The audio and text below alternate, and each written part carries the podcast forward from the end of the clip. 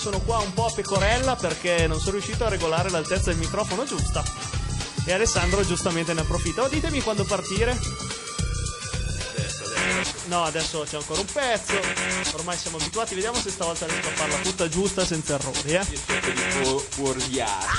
C'è la donna del calcetto. Preferisci stare a letto, preferisci di nannuto sul fumetto. Se gli altri vanno a ballare, ma tu li pacchi per andare a giocare, perché devi platinare.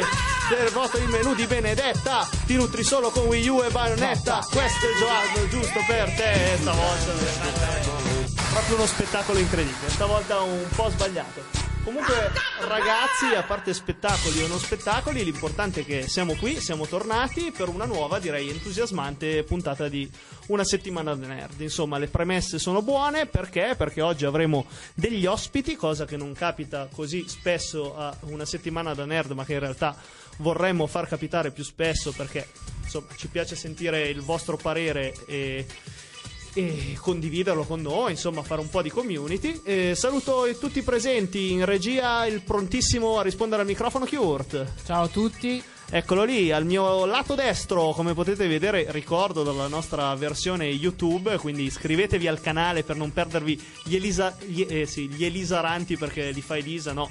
Gli Alessandranti, tagli di inizio e fine, quindi bonus track iniziale e finali. Alla mia destra dicevamo Seb. Saluto a tutti. Esperto di retro gaming e dell'arte amatoria. Mentre alla mia sinistra, eccolo qua, purtroppo c'è ancora Alessandro. Salve a tutti. Esultate a popolo in Una Settimana da Nerd. Cosa abbiamo fatto questa settimana? Cominciamo con questo, come al solito, in questo intro molto molto sciallo, prima di passare alle cose serie. Sì, proprio. Seb, per esempio, mi pare che sia andata avanti con Dark Souls 2 Scholar of the First Sin Edition.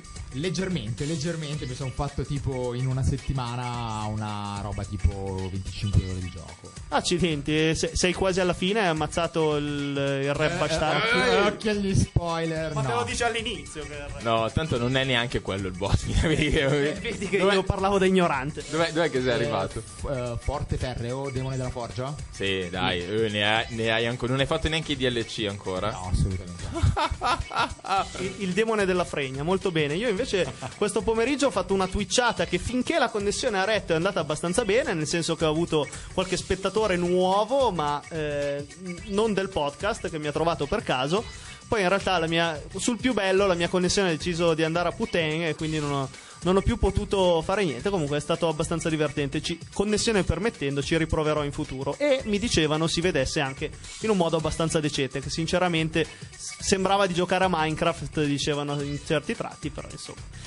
Allora andiamo subito con la scaletta, perché è bella pregna. Allora partiamo con una settimana di news e non aggiungo altro, per poi continuare con i nostri ospiti speciali, ossia i ragazzi di The Tower, che ci parleranno di Destiny ed il suo DLC che è uscito poco fa, per poi passare, come di consueto ormai, al nostro universo nerd e in specifico alla serie TV Misfits. Sì, la serie TV Misfits, dopo della quale parleremo di Hokuto no Ken, che immagino che nel vostro gergo sia Ken il guerriero, dato che sotto leggo Ken il guerriero italiano. Assolutamente sì, per poi passare all'ultima avventura, le prime impressioni di Fallout 4, poi la nostra solita rubrica di Seb, ovvero Blast from the Past con Medieval.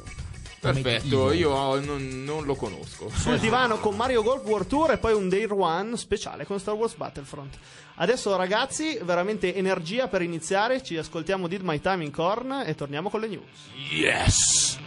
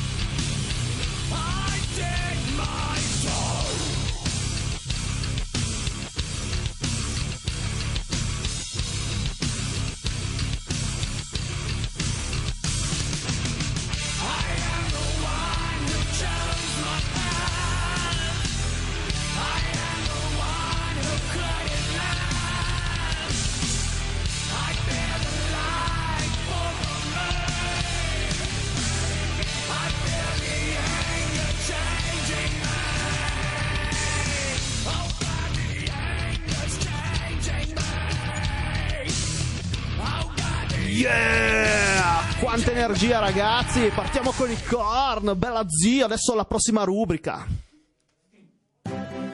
Una settimana di news, una settimana di news.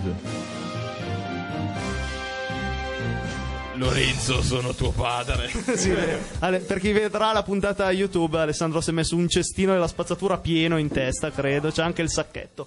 Va bene ragazzi, una settimana di news, quindi si riparte con le newsate. Allora, la prima mi sembra pressoché scontata. Fallout 4, quanti milioni di copie vende Seb fisiche? Ben 12 milioni ragazzi. 12 milioni incassando 750 milioni di dollari. Qualcuno ha provato a fare la divisione e vedere se viene $60? Non ci ho provato, dopo ci provo e nell'intervento dopo, anzi in quello dopo ancora vi dico se i conti tornano, i torni contano.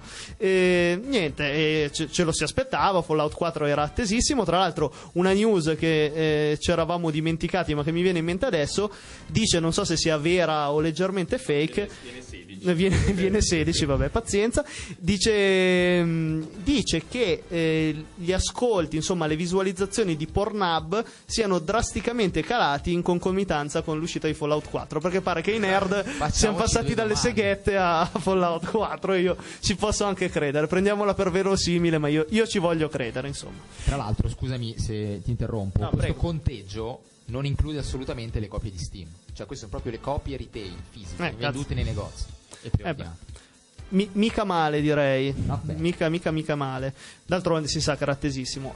Altra notizia molto interessante, Fallout 4 che vende 12 milioni di copie fisiche al day one, incassando 700... No, e la nomination per il miglior gioco dell'anno, The Games Awards 2015. Sentiamo pensavo ti fosse venuto un hit. Ve l'ho fatta tutti, da casa e qua presenti. Allora, io ve li nomino e voi mi fate buoie, ok? Allora, Bloodborne è molto apprezzato, sicuramente ci sta in questa classifica. Fallout 4 lavoro che insomma lo stiamo giocando, vedremo se sarà degno di essere entrato in questa classifica. Credo che quantomeno la nomination se la meriti, poi il titolo lo vedremo. Metal Gear Solid V The Phantom Pain, insomma forse è un po' più per gli amanti del genere e della saga, ma gli amanti del genere e della saga sono tanti. Sì, va nominato, però noi non possiamo saperlo in quanto non l'abbiamo giocato in prima persona. Io l'ho giocato invece. Ah, e un giorno ce ne parlerò. Scusa. Perdonate. Allora, Super Mario Maker, che è il titolo Wii U un po', diciamo, fuori dagli schemi, che vede un po' il messaggio tra le righe, un po' la roba che non ti aspetti di Wii U, con cui sappiamo sono stati fatti livelli atroci da menti creative. E, insomma, in cosa consiste? Consiste nel poter creare livelli di Super Mario. Tra l'altro tante cose carine, ma anche tanta merda. Cioè, ho visto un po' di video, cioè, nel senso, quasi però, che rovina l'esperienza. Vero, però c'è da dire, ragazzi, che con Nintendo le idee non mancano mai. Sì, no, è vero. Sicuramente, come dicevo, è il gioco e quella è la console per chi vede un po' il pensiero laterale, insomma, non le solite cose drittazze, alla The Witcher 3 Wild Hunt, che è l'ultimo candidato e che è quello che per adesso, vedremo Fallout 4 come si piazza, mi è rimasto più nel cuore quantomeno, perché mi è piaciuto molto e insomma, non lo nascondo qui. Voi per cosa votate? Beh, io aspetto di finire l'anno perché Fallout è ancora agli albori, deve uscire Battlefront, anche se comincio a sentire già odore di merda. Ne parleremo nell'intervento finale. Esatto, e sicuramente questo The Witcher è un gioco prepotente. Mi piace il concetto che sia fatto da una software house non così clamorosa come potrebbe essere appunto Ubisoft per dirne una, o EA o GTA, Rockstar Santa Monica, eccetera. Ed è un gioco veramente profondo e fatto benissimo anche graficamente, ricordiamolo, quando invece altri giochi così enormi perdono un po' di grafica, che in effetti non è neanche la cosa che uno va a guardare di più, preferisce seguirla, insomma, quando hai fatto entrambe insomma comincia a essere... Non mi hai convinto. Sì, no, io sono d'accordo, sono assolutamente d'accordo che CD Project Red meriterebbe il premio quantomeno per la loro caparbietà e per il loro saper lavorare con poco budget e produrre un gioco mentre il pupazzetto portato da Seb, guardatevi il video su YouTube, penso che sia il Goku più brutto della faccia della terra. Sì, più altro se sembra la buonanima da poco defunta Moria Orfei di faccia. Onoriamola la nostra maniera così. Ultima notizia: Naughty Dog svilupperà ancora 1 o 2 giochi per questa generazione. Chi se ne frega, fate del vostro meglio, insomma, che dobbiamo fare, tanto saranno super concentrati con Uncharted 4. Adesso ragazzi, tra pochissimo ci sarà The Tower direttamente da Facebook, dal gruppo di Facebook, quindi tutti gli appassionati di Destiny devono assolutamente stare in ascolto. Intanto ci ascoltiamo un altro pezzo storico del nostro podcast, Make It Bomb, anche questo ci dà la carica. A tra poco con i ragazzi di The Tower.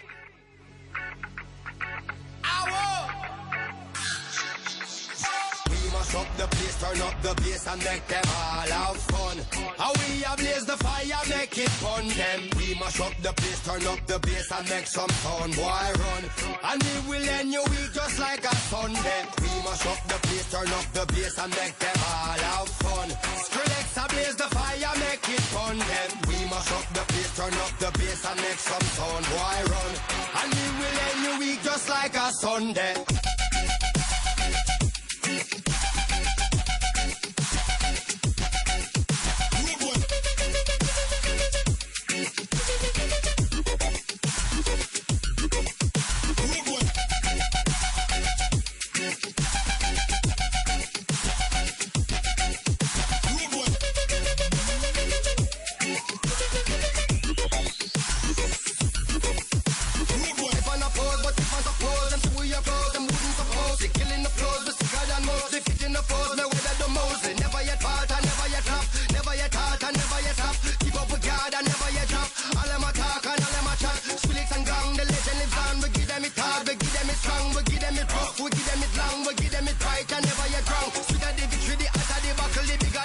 What place, rush up the place.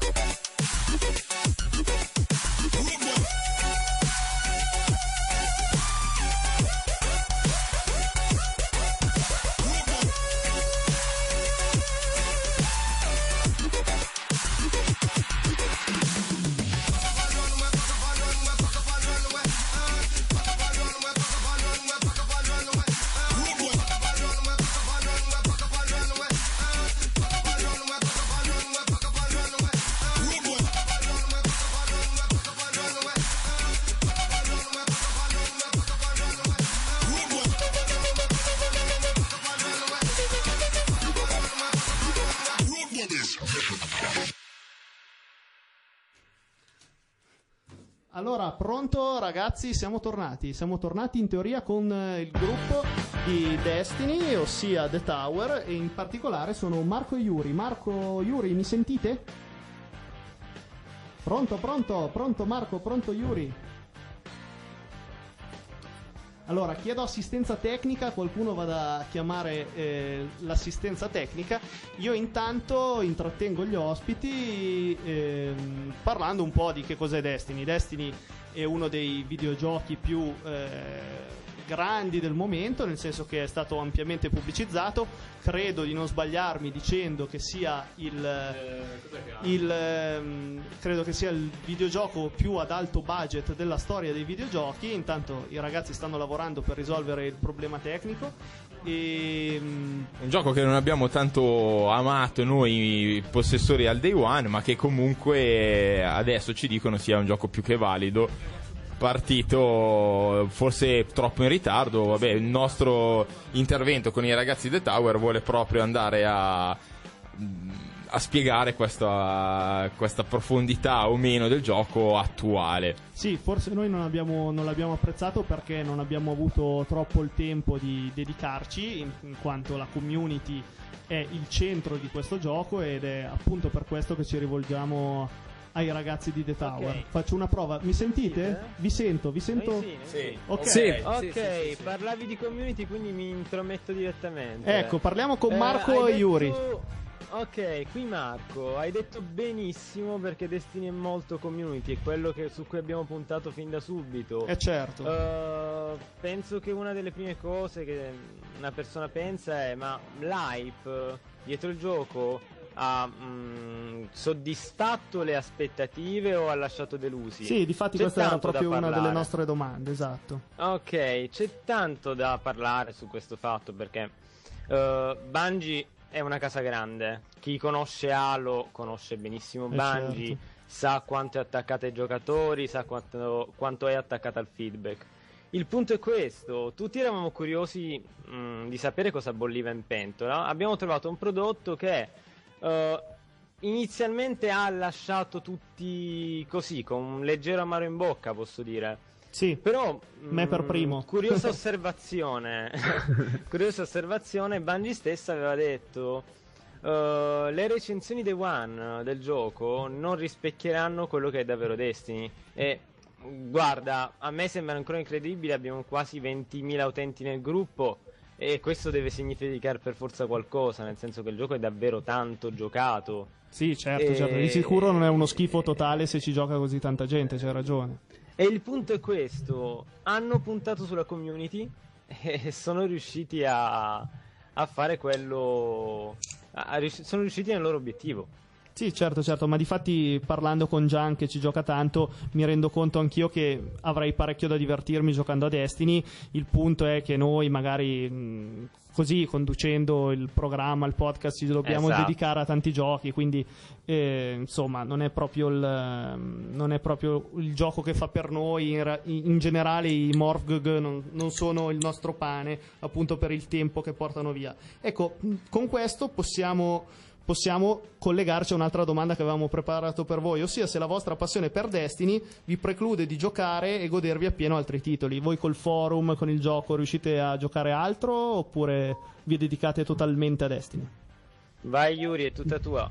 Allora, buonasera a tutti. Ciao, innanzitutto Yuri. Sono Yuri, ciao. E ringrazio dell'invito per essere qua, è un piacere. Allora, ti dico e vi dico soprattutto, probabilmente sono la persona più giusta per fare questa domanda perché ho un canale YouTube da circa 1 anno e mezzo che tratta solamente di Destiny. Se qualcuno vuole dare un'occhiata basta che cercate Panic su YouTube con l'1 e sì. Destiny è un gioco che per essere apprezzato a pieno bisogna dedicargli tanto tempo, e non ti nascondo che io mi sono perso tanti giochi e tanti titoli interessanti in questo 1 anno e mezzo, però anche nel momento in cui riesco a deviare le mie giornate, le mie ore di gioco su altri titoli, alla fine torno sempre a casa da papà Destiny. Mi ha fatto innamorare come a me e tante altre persone, quindi sì, porta via tanto tempo e sì, ti perdi tante cose giocando a Destiny, è un peccato però alla fine. Basti pensare che per fare l'attività, che può essere un semplicissimo raid, devi comunque coordinarti con altre persone. Sì, no, infatti, esatto. Sei lì, sei comunque incollato perché ci sono le attività con... le ricompense speciali, e continui a giocare perché devi ottenere tutte. È una sorta di Pokémon se ci pensate bene, perché dobbiamo ottenere tutte le armi e le armature. Però sì, no, il fatto che tiene unite le persone è stata la chiave del successo. E fammi aggiungere che io ricevo appunto tanti feedback dalla gente, e la maggior parte delle persone che non apprezza pieno il gioco è perché appunto gli dedica poco tempo. O è sola. Ed è sola, ed sì. È anche e soprattutto perché essendo un gioco che se affrontato solo in superficie rende poco, e quindi è per questo che ci sono anche tanti scontenti. Se invece uno ci dedica più tempo ne rimane completamente rapito e appunto, per ricollegarci alla domanda, tralascia il resto. Dico un'ultima cosa velocissima, sì, vi lascio. Ma come ci lasci? No, vi lascio parlare che se ne mi imbuco così. No, volevo dire, parlavo con delle persone online, no? Sì. E queste mi dicevano, ormai Destiny è una sorta di routine, perché tu vai, ti connetti, sai già cosa devi fare, ci sono quelle attività. Forse mi si era sconnesso. Sì, forse mi continua a sconnettersi il microfono. Sì, no, mi sentite? Ok. Ci sono quelle attività che comunque fai ancora e ancora e ancora, e potrei continuare così dicendo ancora e ancora per molto tempo. Arrivi a farle in automatico, ma le fai con piacere perché appunto durante l'attività stai con i tuoi amici, parli, chatti, ti diverti, scherzi, quello. Sì, credo che al vostro livello, costruendo una comunità di amici, praticamente si videogioca stando assieme, un po' come succede un po' nei Morphg, come un po' succedere in World of Warcraft, immagino, cose del genere. Appunto, quello è il pro di Destiny, che come dicevamo all'inizio è riuscito a costruire una community forte, e non nascondo che probabilmente se mi ci fossi dedicato di più anch'io mi sarei appassionato di più, perché io ho commesso esattamente gli errori che dicevate prima. Ero solo nella vita e niente, ero solo e ho giocato poco, non ci ho dedicato tanto tempo. Ragazzi, allora veniamo alla domandone clou. Abbiamo circa un 5 minuti, ma anche un pochettino meno, per descrivere come è cambiato il gioco con Re dei Corrotti, e mi pare di aver capito che sia cambiato decisamente in meglio, anche per i miei gusti. È un altro gioco, cioè, il concetto è sempre quello, ma i contenuti sono molti. Come dire, Destiny è cambiato in cosa mi potrei dire? Allora, non si tratta soltanto di interfaccia utente, il sistema di livellaggio, ribilanciamento, insomma è comunque un Destiny 2.0, quasi come giocare un nuovo titolo.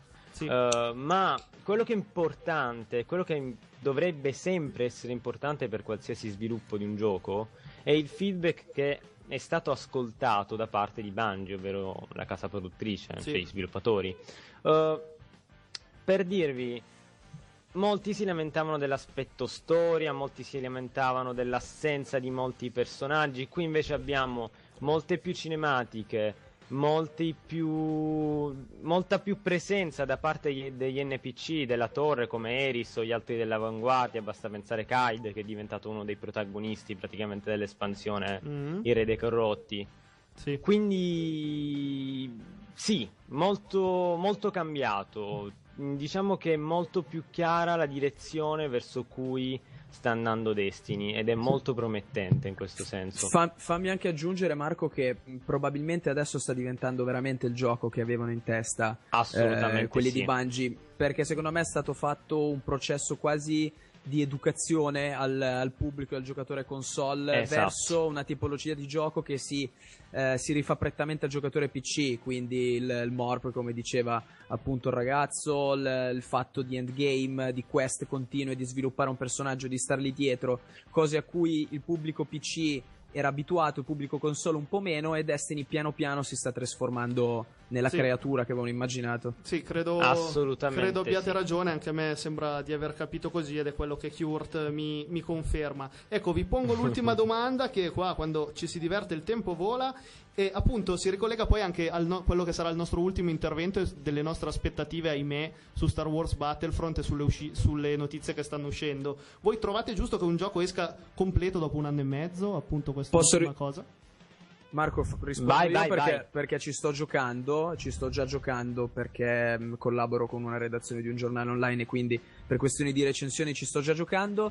Ti devo dire che sono una delle persone più malate di Star Wars sulla faccia della terra, e non ti nego che sono deluso. Cazzo!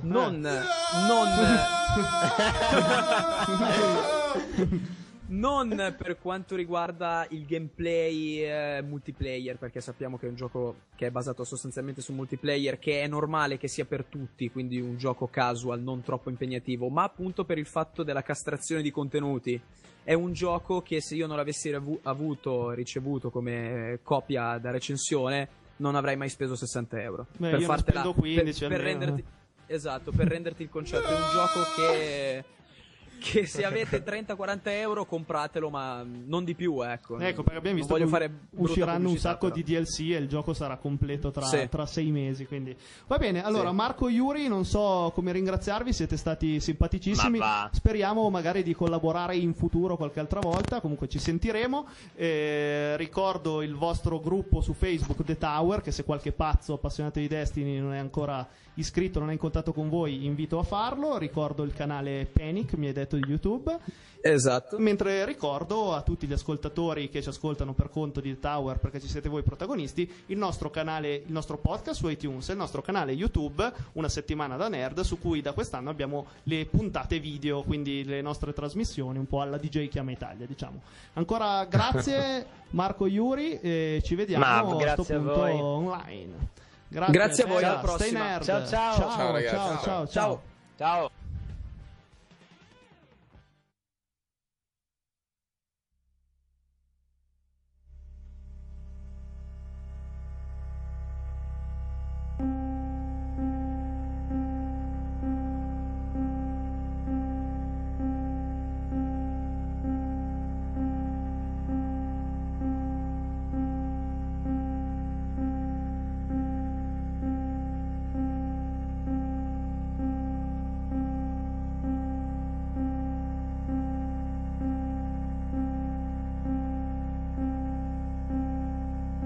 I throw this to the wind.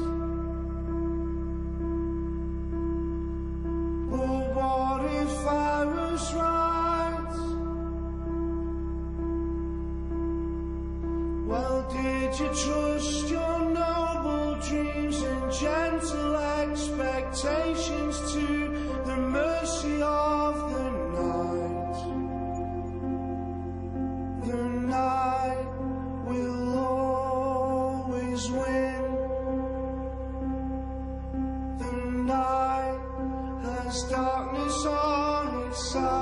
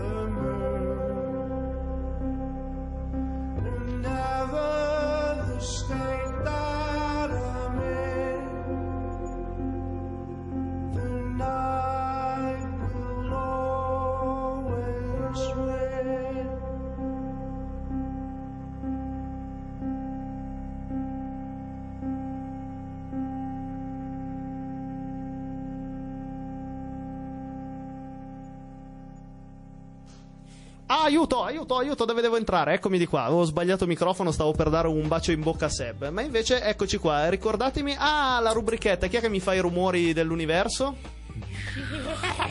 Universo Nerd.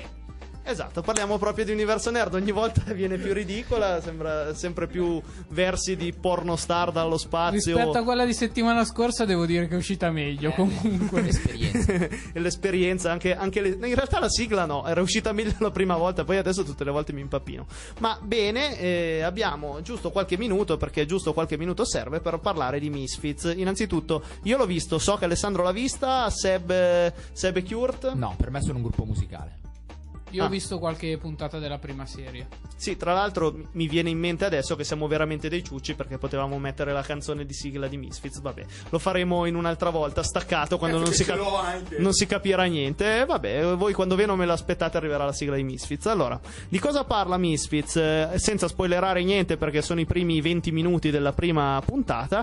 Un gruppo di ragazzi si trova a fare dei lavori socialmente utili. Sono in Inghilterra, fatto molto importante. Sono proprio spruzzano disagio da ogni poro, nel senso che sono la zona più disagiata di Londra. Sì, in realtà la città non è specificata, secondo me da un punto per un motivo artistico, nel senso che potrebbe essere un qualsiasi posto disagiato dell'Inghilterra, riflette un modo di vivere, un disagio adolescenziale, quindi non è specificata la città, potrebbe essere benissimo Manchester, Liverpool, non so, potrebbe essere qualsiasi cosa. Questi ragazzi, dall'accento profondamente inglese, difatti la prima cosa che vi consiglio è di vederla in lingua originale con i sottotitoli, perché assolutamente merita. Non lo so come sia in italiano, ma secondo me rende veramente un ottavo. No, è anche tradotto in italiano, doppiato abbastanza decentemente, ovviamente senza l'accento londinese, però... Sì, però perdersi Kelly che fa fuck you sarebbe veramente tremendo, perché l'accento contribuisce insomma a tutto il mix. E dicevamo, questi ragazzi, deputati ai lavori socialmente utili, vengono colpiti da un fulminazzo durante un temporale. E cosa succede? Acquisiscono dei superpoteri. In realtà non acquisiscono dei poteri che, seppur potenti, non sono i classici superpoteri. Sono un po' a volte stupidini. Per esempio la ragazza fighetta assume lo strano potere, che in realtà è una condanna, che quando tocca qualsiasi uomo vuole immediatamente scoparsela, proprio in una maniera animalesca. Un ragazzo acquisisce il potere di tornare indietro nel tempo, ma solo quando sente emotivamente che è accaduta una cosa brutta, quindi non può sceglierlo a suo piacimento. E niente, le puntate sono sul simpatico andante, diciamo, abbastanza comiche, però, come ripeto, il disagio è sempre lì dietro a farvi sentire un po' l'importanza della cosa e non farvi ridere e basta. Sì, un'altra cosa importante, insomma, è anche questo taglio low budget che invece di impoverire il format, a mio parere lo arricchisce, e soprattutto questa, diciamo, comicità è resa fino a un certo punto, perché è sempre quel tragicomico, non è mai una cosa che fa ridere perché fa ridere, ma a volte ti fa anche riflettere un attimo, che è veramente talmente tragico e talmente cinico che ti pone a fare un sorriso, insomma. Sì, è molto sarcastico, molto inglese, e diceva giusto Alessandro che è un po' alla CD Projekt Red, nel senso che è realizzato con un budget basso, si vede, però è talmente meritevole che suscita ancora più applausi, perché gli attori sono veramente bravi e le puntate, la sceneggiatura scritta veramente veramente bene. Non aggiungiamo niente perché mi sembra superfluo, vi consiglio di vederlo, non ci mettete tanto, sono 3 serie da 8 episodi l'una, quindi ci sta. Ragazzi, allora adesso la pubblicità e dopo la nostra rubrica che vi annunceremo appunto dopo la pubblicità. E adesso Japanu no Sangu!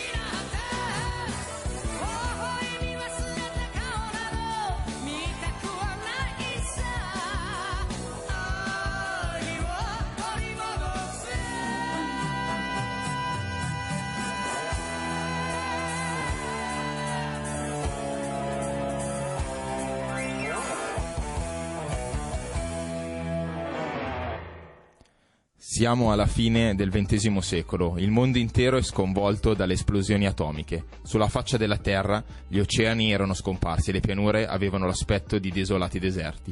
Tuttavia, la razza umana era sopravvissuta.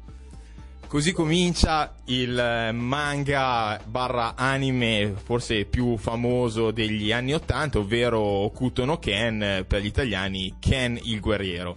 Innanzitutto vorrei dire alcune chicche a riguardo questa famosissima serie di animazione giapponese, ovvero che Ken vuol dire pugno, e quindi Hokuto no Ken vuol dire il pugno del nord, ovvero che Hokuto sono l'orsa maggiore e le stelle, la costellazione da cui lui prende il suo potere, se si vuol dire la sua ispirazione della sua casa di combattimento. Allora, dico solo una cosa e poi sto zitto tutto l'intervento. Innanzitutto pensavo volesse dire Prugna del Nord e non Pugno ma Prugna. E secondo vorrei ricordarti, Alessandro, che Farenz mi è ferrato su Ken, quindi ti cazzia se dici le cazzate.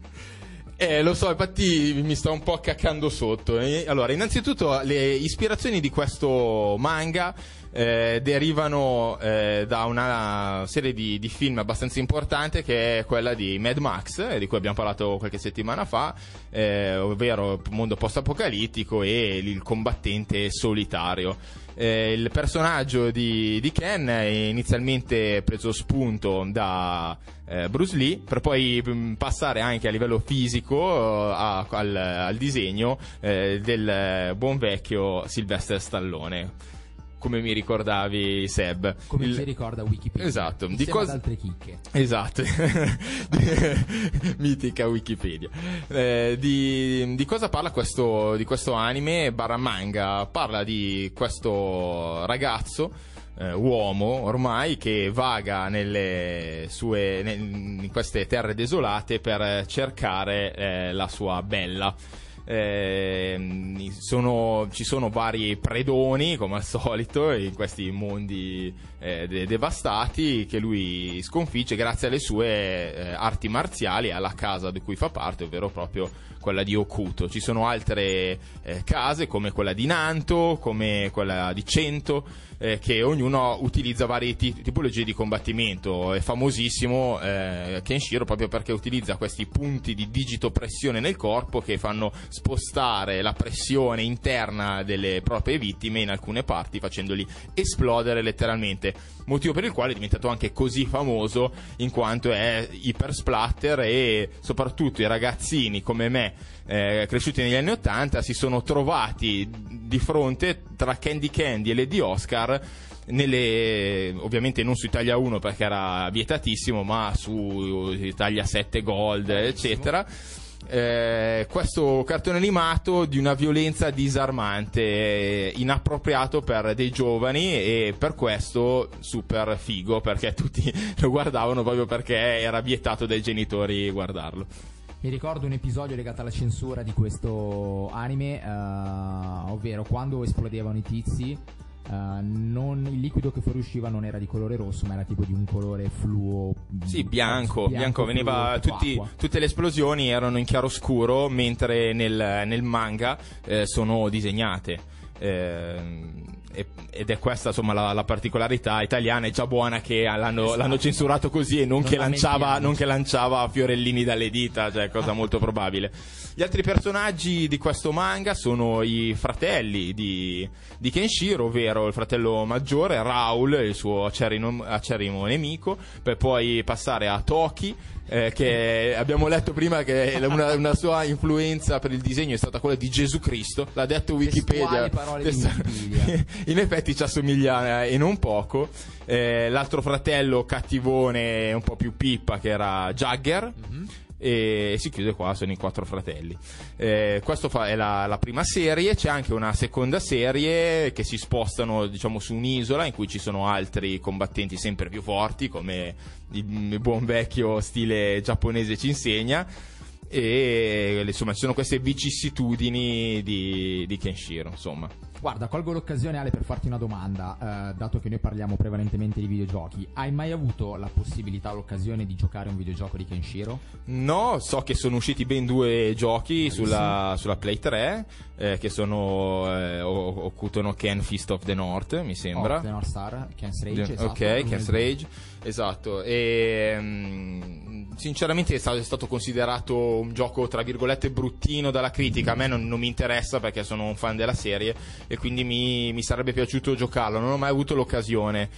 Potrebbe essere un momento per prenderlo in mano, assolutamente. Gioco prenderlo in mano. Sì, esatto. Ma tu, Lorenzo, hai mai visto Kenshiro? Sei mai appassionato? No. malissimo, lui guarda Tokyo, rimedierò. Guarda Tokyo Ghoul, mentre il buon Kurt, allora io l'ho visto e soprattutto ho giocato al gioco di Kenshiro, ma quello da sala giochi, quello dove te tiravi pugni, cazzotti, sì, quasi allo schermo, avevi tipo dei pungible che uscivano, lo prendevi a sardellate. Bello, era pazzesco. Sarebbe bello anche comprarlo, trovarlo. Non sono mai riuscito ad arrivare alla fine. Non sono sincero che Lorenzo non lo faccia. Sì, ma soprattutto con il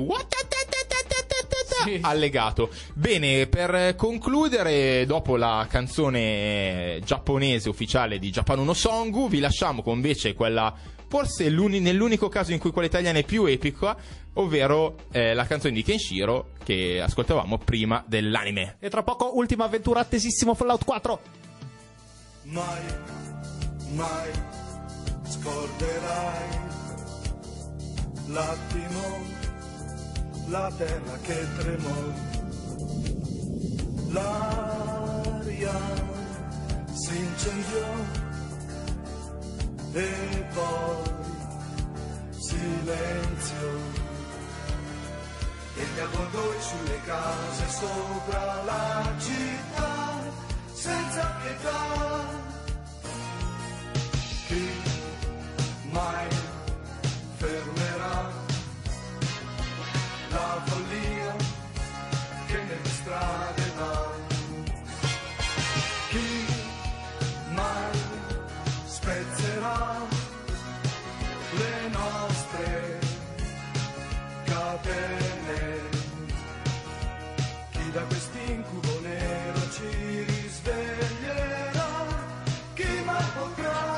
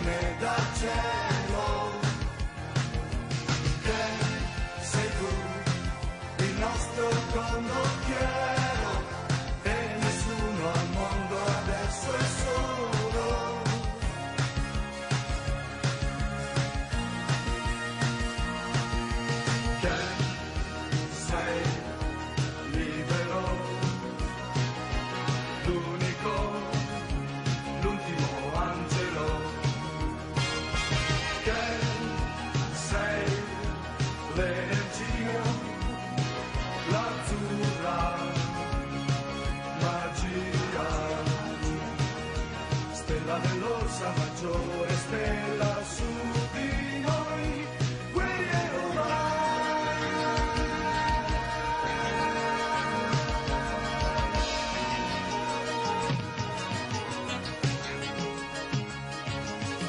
Che sei tu, col pugno tu più forte, tu che hai messo il capo.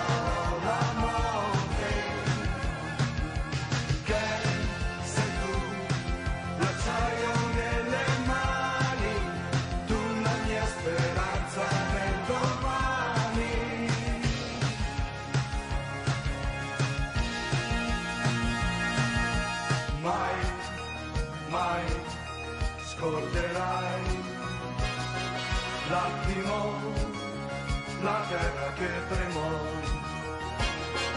Mai, mai, tu vivrai giorni felici.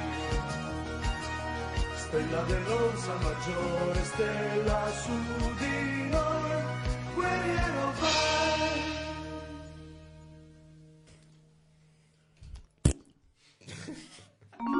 Ultima avventura. Cosa non si fa per coprire i vuoti? Bene, allora è l'ultima avventura, non scherziamo più perché qua le luci vanno giù e non si scherza più quando si parla di Fallout 4. Ale, siamo gasatissimi?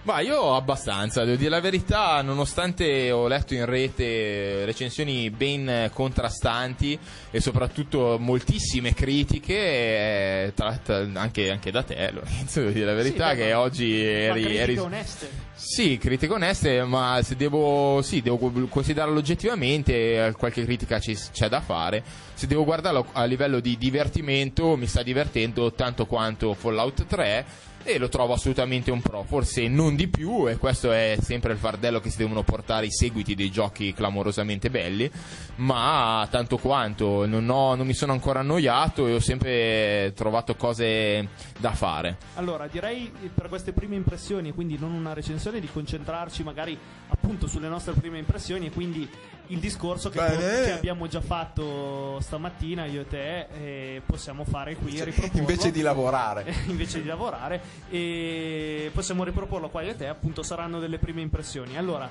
io parto da una considerazione finale, al posto che iniziale come sono furbo.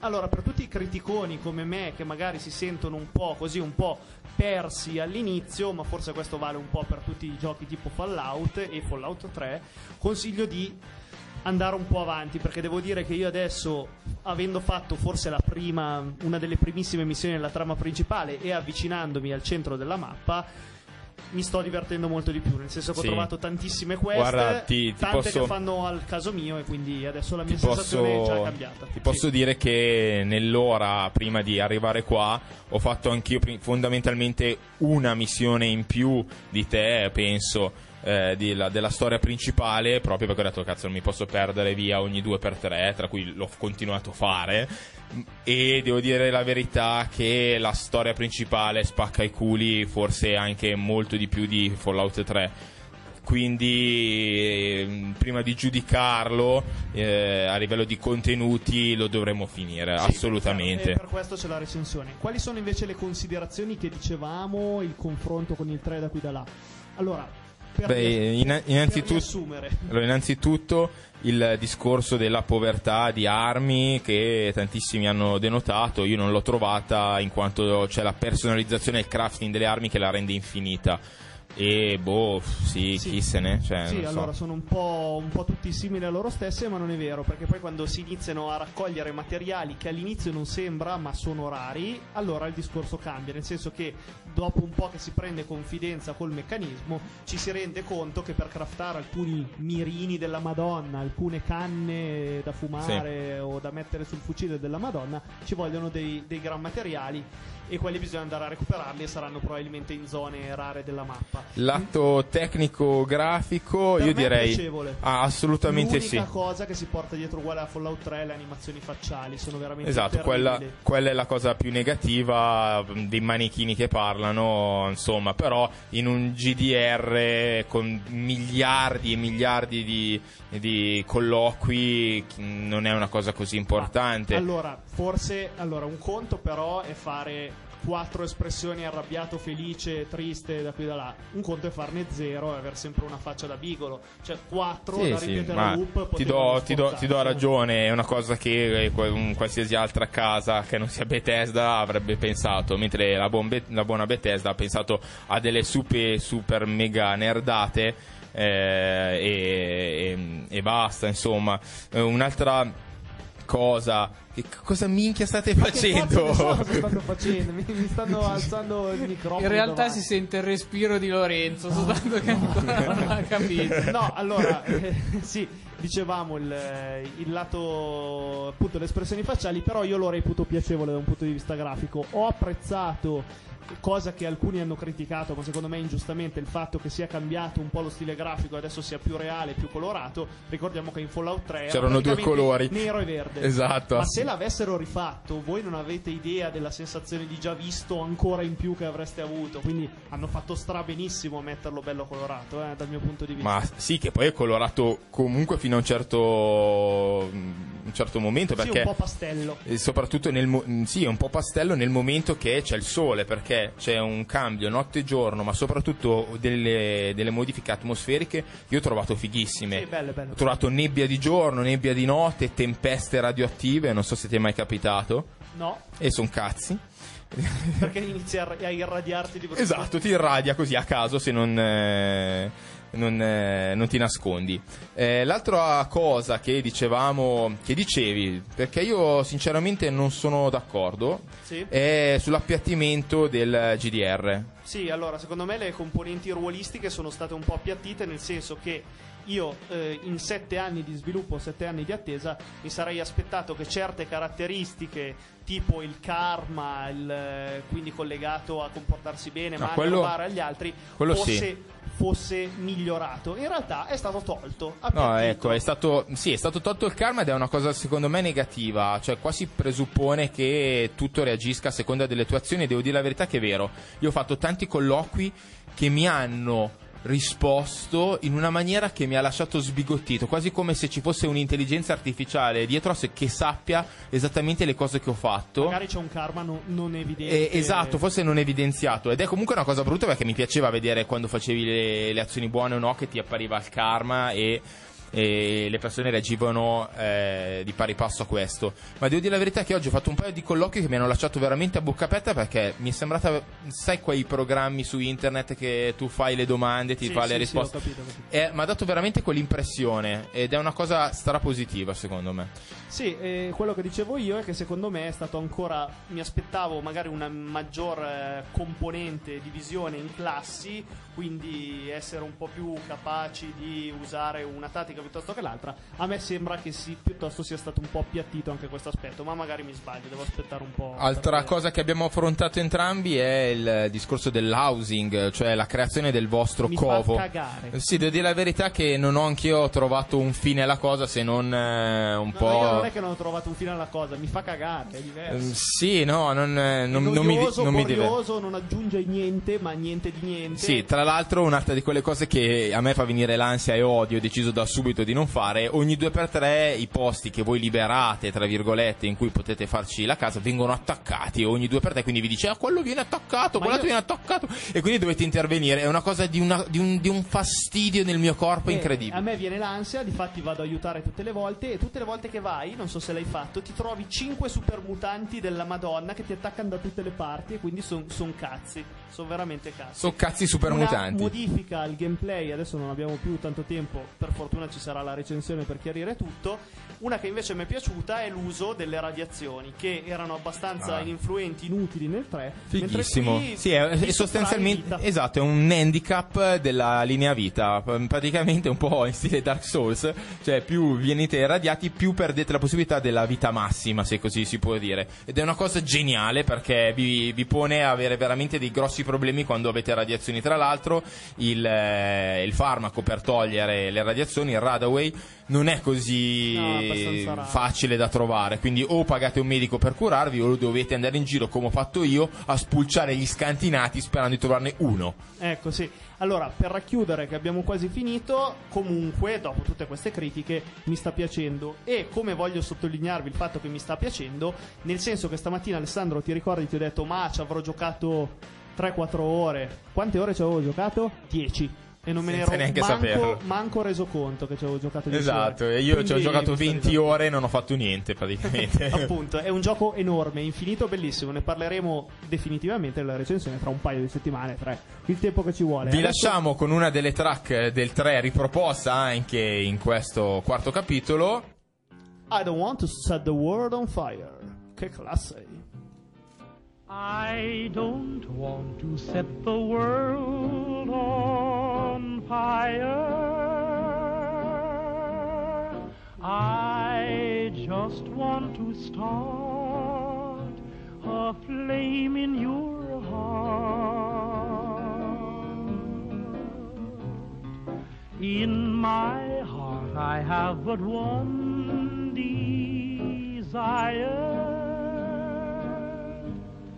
and that one is you. No other will do. I've lost all ambition for worldly acclaim. I just want to be the one you love. And with your admission that you feel the same, I'll have reached the goal I'm dreaming of. Believe me, I don't want bound to set the world on fire. I just want to start a flame in your heart.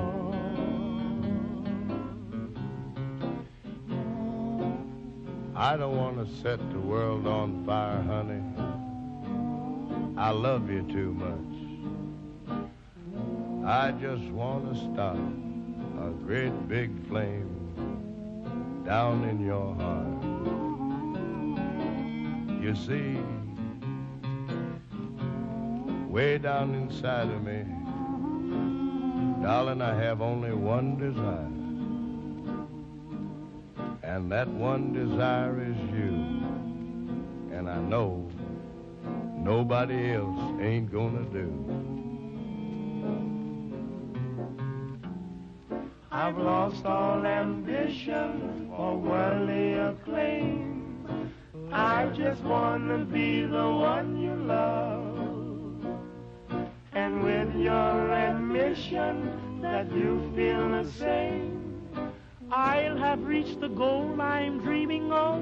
Believe me, I don't want to set the world on fire. I just want to start a flame in your heart.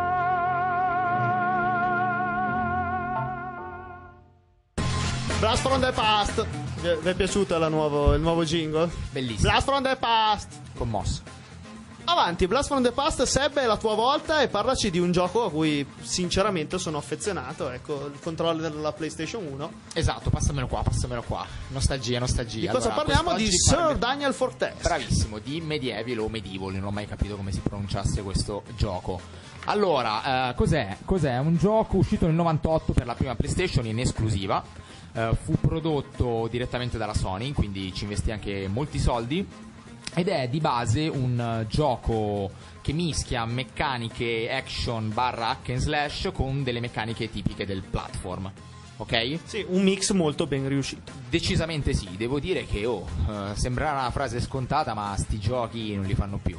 Era un gioco che funzionava molto bene, aveva un mix di cose, tra cui musiche alla Danny Elfman per chi è fan dei film di Tim Burton, ambientazioni appunto... non dico horror, ma gotiche, scheletriche, un gameplay un po' alla Tim Burton. Bravissimo, infatti fu commissionato proprio con l'idea, inizialmente doveva essere fatto come gioco, era pensato come gioco di Nightmare Before Christmas. In realtà poi, dato che il gioco stava venendo davvero bene, si decise di farne un IP indipendente e quindi uscì poi Medieval, che tutto conosciamo. Aveva una struttura a livelli, in cui in ogni livello c'era un qualcosa da fare, bisognava portare a termine un obiettivo, quindi classico platform, diciamo, e in mezzo, per portare a termine questo livello, dovevi tendenzialmente tirare giù tutti i cristi che ti venivano di fronte per ostacolarti. Interessante paragone lo possiamo fare con meccaniche soulsiane, nel senso che era già presente un sistema che introduceva appunto la parata con lo scudo piuttosto che l'attacco leggero, l'attacco caricato. Non so se te lo ricordi, quello che faceva il 360 con la spada, un po' alla Dark Souls. Bravissimo, la cosa che ho appena detto, tra l'altro. Se una volta ascoltassi gli altri parlare si introducerebbe. Quasi sempre, solo ero distratto dalle i mille messaggi dei fan sulla pagina Una Settimana da Nerd. Ci hanno già lanciato qualche reggiseno? No, gli vogliono parole carinunu. Ah, ok. Sì, commento Kyogo. Dacci un accenno sulla storia. Allora, la storia è abbastanza banalotta, se devo essere sincero, nel senso c'è il ritorno in città di questo mago che era stato tipo imprigionato tanti anni prima e niente, arriva nella città dove è ambientato il gioco, nel mondo, e sostanzialmente rende cattivi tutti gli abitanti, e il nostro caro Sir Daniel Fortescue dovrà a suon di mazzate tirare giù tutti appunto gli oppositori fino ad arrivare alla casa del mago malvagio e tirare giù pure lui. Secondo te per quale motivo è stato abbandonato un brand che era amato da tutti, cioè non si poteva non volergli bene? Non si sa, onestamente non mi sono fatto un'opinione, perché è un gioco che appunto raggiunse il platino, quindi oltre 40.000 copie vendute. Hanno fatto un seguito sempre per PlayStation 1 e poi è stato un IP che è caduta un po' nel dimenticatoio. Secondo... Forse hai giocato il remake che hanno fatto per PSP, se sì, non ricordo male. Sì, io ho giocato il remake per PSP. Credo sia stato fatto anche quello per Vita. Non vorrei dire una cazzata, ma mi sa che l'hanno riproposto in tutte le salse. E io spero sinceramente che un giorno possa tornare.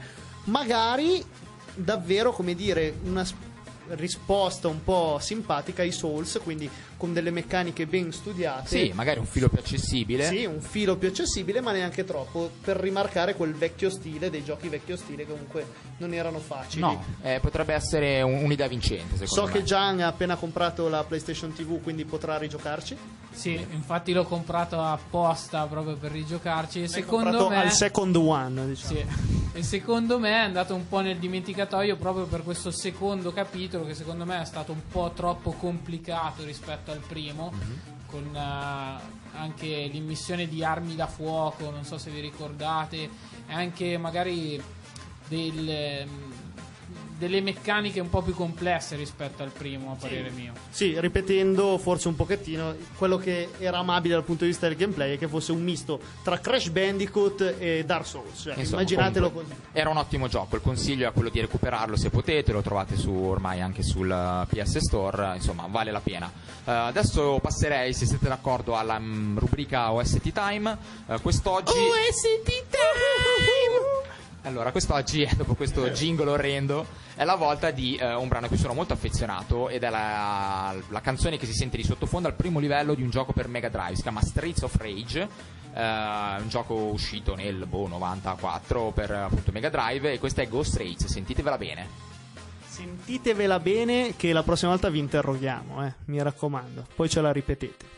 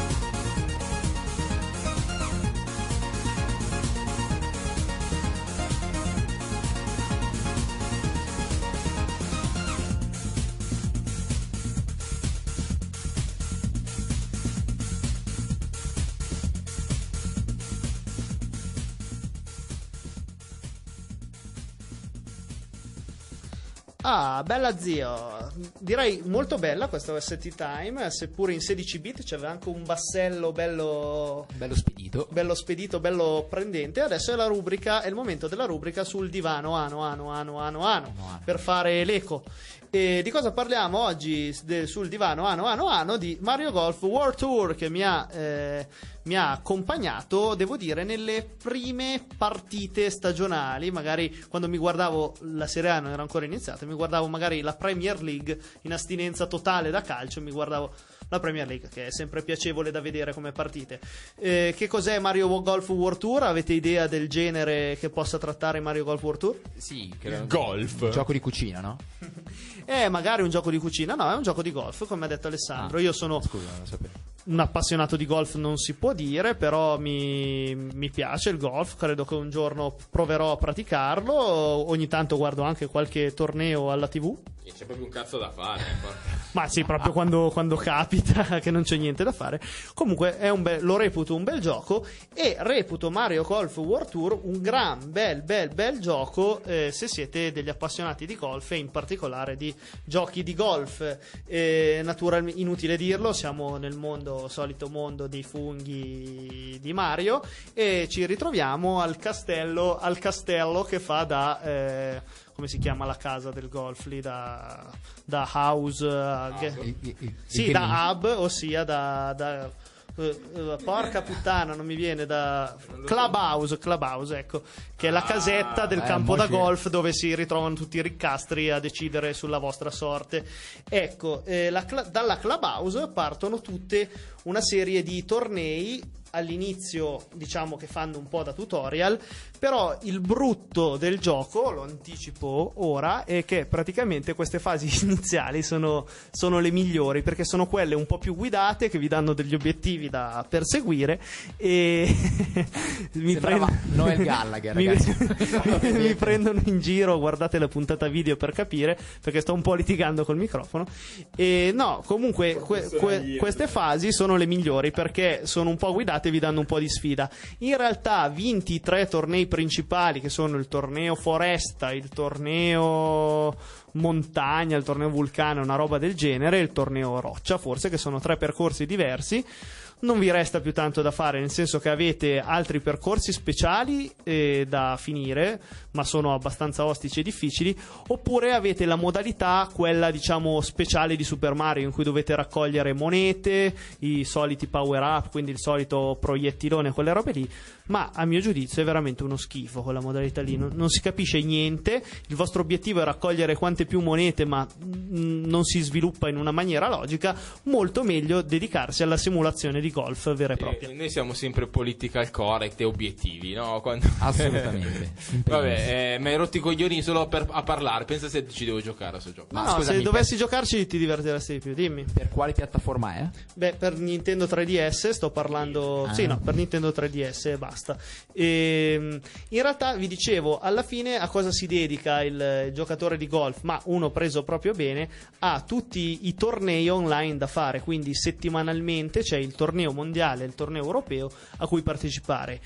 L'altra cosa è che è sul divano, sì, ma se dovete partecipare al torneo mettete in conto di giocare un po', perché dovete farvi 18 buche e quindi insomma ce ne avete da giocare. Quanto ci metterete a fare 18 buche? Ma sicuro più di un'ora, quindi se volete partecipare alle modalità competitive online dovete metterci dietro un po' di tempo, senza contare i cristoni per il colpo sbagliato, che già normalmente nella modalità single player arrivano. Pensate un po' in online, quando state facendo un ottimo giro e sbagliate un pat e vi si caccia via e finite una buca da 3 in 5 colpi, insomma viene difficile. Comunque la pelle d'oca, la simulazione golfistica devo dire che è molto molto ben realizzata, come dicevo è condita dai soliti personaggi, insomma.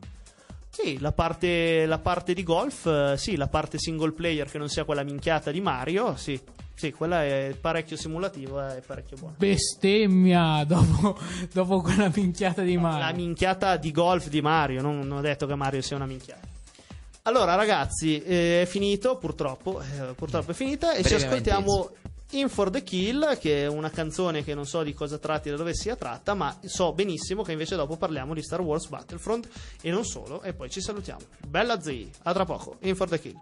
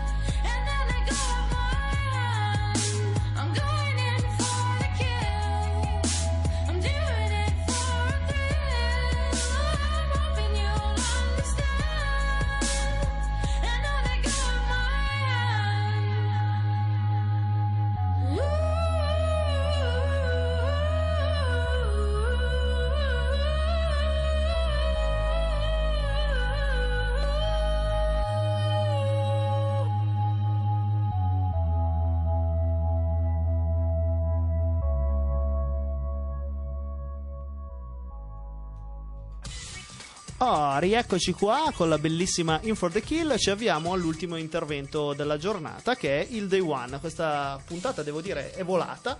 E niente, siamo già al Day One. Allora, prima di parlare del pezzo forte Star Wars Battlefront, andrei con le altre uscite. Lo giorno stesso di Star Wars Battlefront, ossia giovedì 19, esce The Crew Wild Run, che non me ne frega niente, ma nessuno credo nessuno, come credo che a nessuno gliene freghi niente di Deadpool, la versione next gen, che esce venerdì 20. Tu sai dirmi qualcosa, Seb? Beh, Deadpool è un gioco action molto carino, molto originale e improntato sull'humor. Io una chance la darei. Esatto, sicuro. Tra l'altro ho letto più di una recensione che è stato uno di quei giochi non cagati da assolutamente nessuno, perché non ha venduto niente, poco, ma hanno detto a tutti che è comunque molto bello. Sì, allora tecnicamente non è il massimo. Sì, però... mi hanno detto che è come il fumetto, come il film, che tra l'altro uscirà irriverente come il fumetto. Fa stradivertire, quindi perché no, non è il momento giusto, ma magari per un abusato garantito più in là. Tanto ce lo troveremo nel PlayStation Plus, state tranquilli, se è mal cagato ce lo troveremo.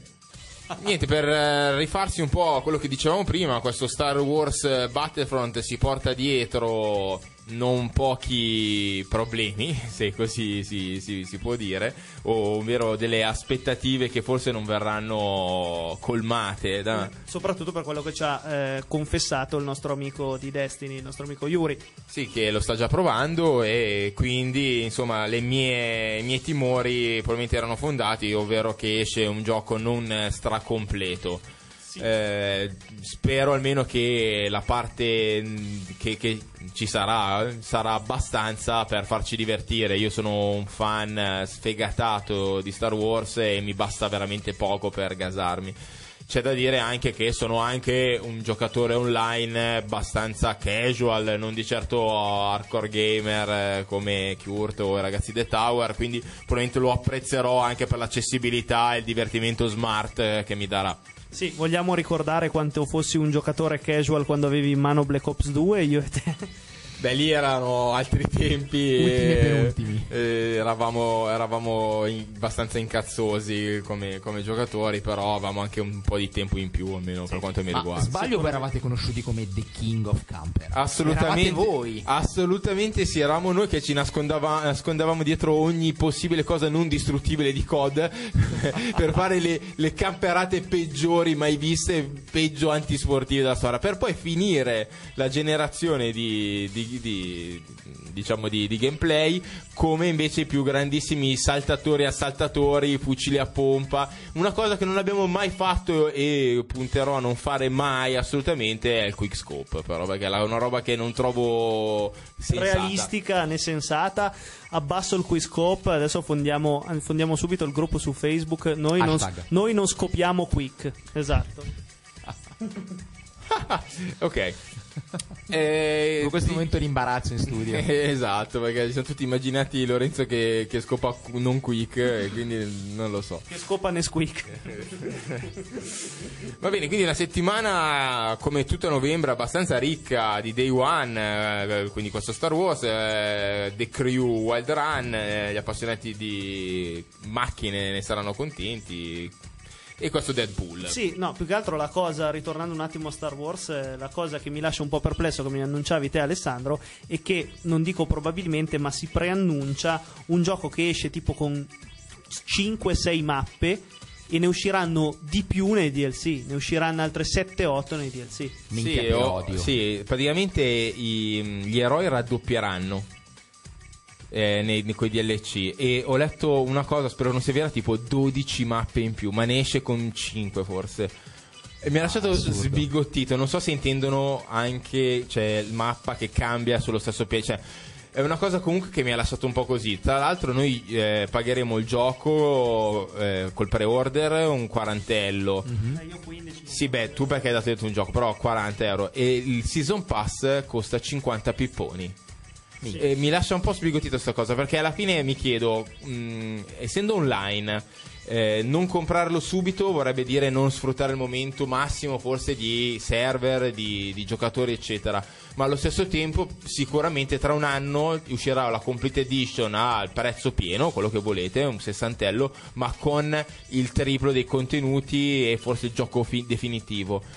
Ne vale la pena, per un fan sì, ne vale la pena forse comprarlo subito. È una cosa che però chiunque non sia fan aspetterà un anno per avere in mano il gioco completo e vedere com'è andata, tra l'altro, sulla community e sui vari giocatori multiplayer, se è rimasta o non è rimasta. Sì, tra l'altro queste cose qui, quando sono proprio premeditate spudoratamente, mi fanno girare le scatole in una maniera indecente, perché vuol dire proprio approfittarsi di noi pazzi videogiocatori accaniti. Cosa ne pensi, Seb? Eh sì, lo fanno apposta, quando sanno che c'è una grande fanbase alla base di un franchise, purtroppo giocano sporco. Sì, il loro obiettivo loro sono delle aziende alla fine. Se Star Wars è in mano a Electronic Arts, e se Star Wars, non voglio neanche pensarci, ma è in mano a Disney, e quindi il film sarà bellissimo, ragazzi, sono sicuro che sarà una figata clamorosa. però mi viene un po' di brivido sopra la schiena. Ma se uno degli eroi aggiunti con i DLC fosse Topolino, tra l'altro, a sto punto alla Kingdom Hearts proprio. Assolutamente sì, no, potrei ancora più flipparmi il cervello per questa cosa. No, si parla già, cioè almeno ho sentito tanti fan che vogliono anche personaggi della nuova saga come eroi su questo battle. Sarà un po' improbabile perché comunque è ambientato proprio come vecchia trilogia, sia le mappe che tutto, quindi non penso.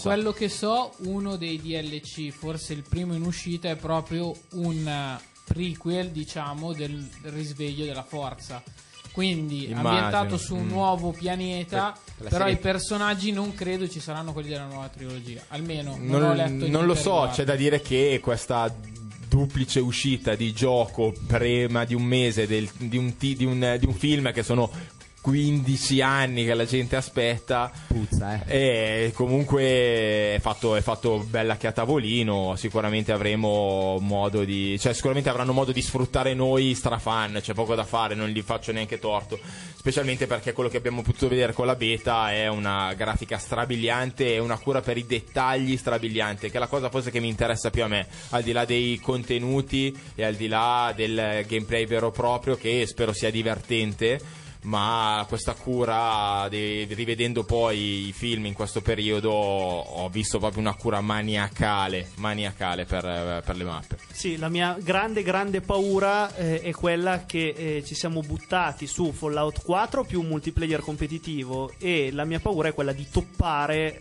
Call of Duty nell'anno in cui valeva veramente la pena prenderlo, e magari ritrovarci con uno Star Wars Battlefront, se deludente pure un po' dal punto di vista del gioco e del divertimento. Siamo proprio fottuti, ve lo dico, vado a prendere Black Ops tra 4 giorni, che tra 3 esce il Battle. Esatto, il discorso è che va a competere forse con un COD, se stiamo a guardare proprio il puro multiplayer eccetera, che è stracompleto. C'è una campagna singolo che dicono che sia ispirata. Vero, l'ho sentito parlare bene anch'io. La modalità zombie che è abnorme quest'anno, vari giochini fighissimi interni, la parte multiplayer che è la solita profondità di COD eccetera.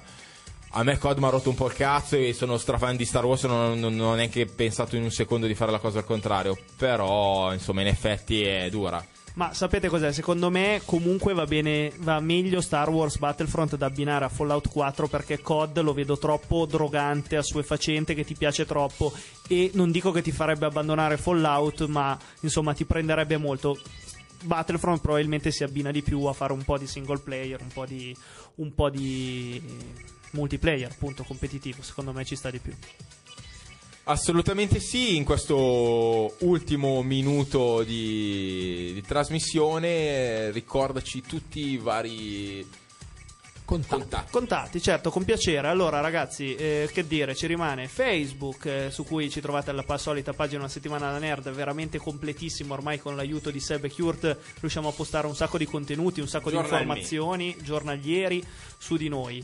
Il canale YouTube, mi raccomando, aiutateci a crescere su questa piattaforma che ci può dare veramente visibilità mondiale, che speriamo, insomma, siamo a un 100 visualizzazioni per ogni puntata, quindi 100 di qui, 200 di là, insomma ci portiamo su buoni numeri. Twitch, perché oggi l'ho usato e ho avuto un buon riscontro, quindi lo faremo più spesso, magari twitcheremo qualche puntata di Star Wars Battlefront con Seb che ci fa da host, per favore.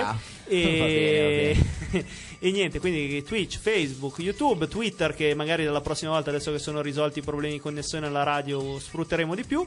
Quindi che dire ragazzi, settimana prossima ne avremo veramente da raccontare un sacco. Buona settimana e soprattutto stay nerd!